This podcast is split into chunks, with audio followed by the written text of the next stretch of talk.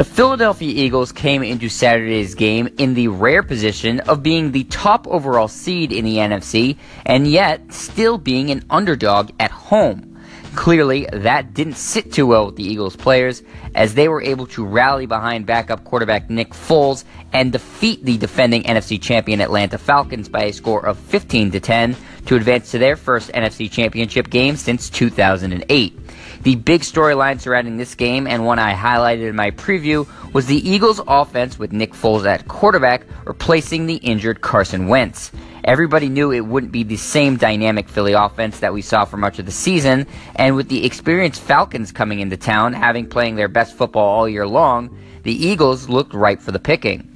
Philadelphia didn't help to ease their fans' concern when on the second play of the game, running back Jay Ajayi fumbled and Atlanta recovered. That turnover led to a field goal and an early 3 0 lead for the Falcons. Later in the first quarter, the Eagles' ground game helped lead them into the red zone, and on third and goal from the two, disaster appeared to strike again as Foles fumbled the football. Fortunately, he was able to recover. That led to a fourth and goal situation where Eagles coach Doug Pederson decided to go for it, and he was rewarded with a one yard touchdown from LeGarrette Blunt. Philly would miss the extra point, making it a 6 3 game. The following drive for Atlanta resulted in a punt, but Philadelphia muffed the catch and the Falcons recovered, giving them the ball back deep in Eagles territory. That excellent field position was enough for Matt Ryan to capitalize, eventually tossing a six yard touchdown pass to Devonta Freeman, and the Falcons took a 10 6 lead with just under six minutes remaining in the first half. Philly was able to close the gap with a 53 yard field goal made by Jake Elliott as time expired, giving the Falcons the slim 10 9 lead going into halftime.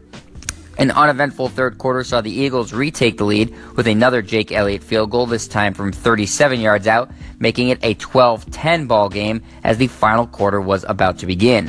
In that fourth quarter, it was the Eagles' defense that stepped up, thwarting the Falcons' comeback attempts.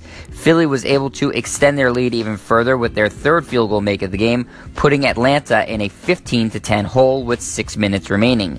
The ensuing Falcons drive had the Eagles home fans sitting on the edge of their seats as Matt Ryan was able to march his team down the field all the way to the Philadelphia red zone.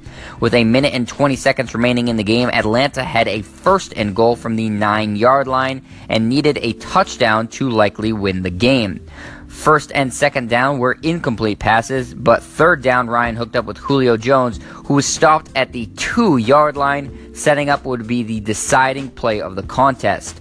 On fourth and goal from the two, Ryan took the snap and looked back to Jones, who slipped in the end zone initially, but Ryan bought some extra time scrambling right into the, the pocket and fired up a high pass to Jones that he got his fingertips on but couldn't quite call in, and the Eagles held firm, stopping Atlanta and securing them the victory.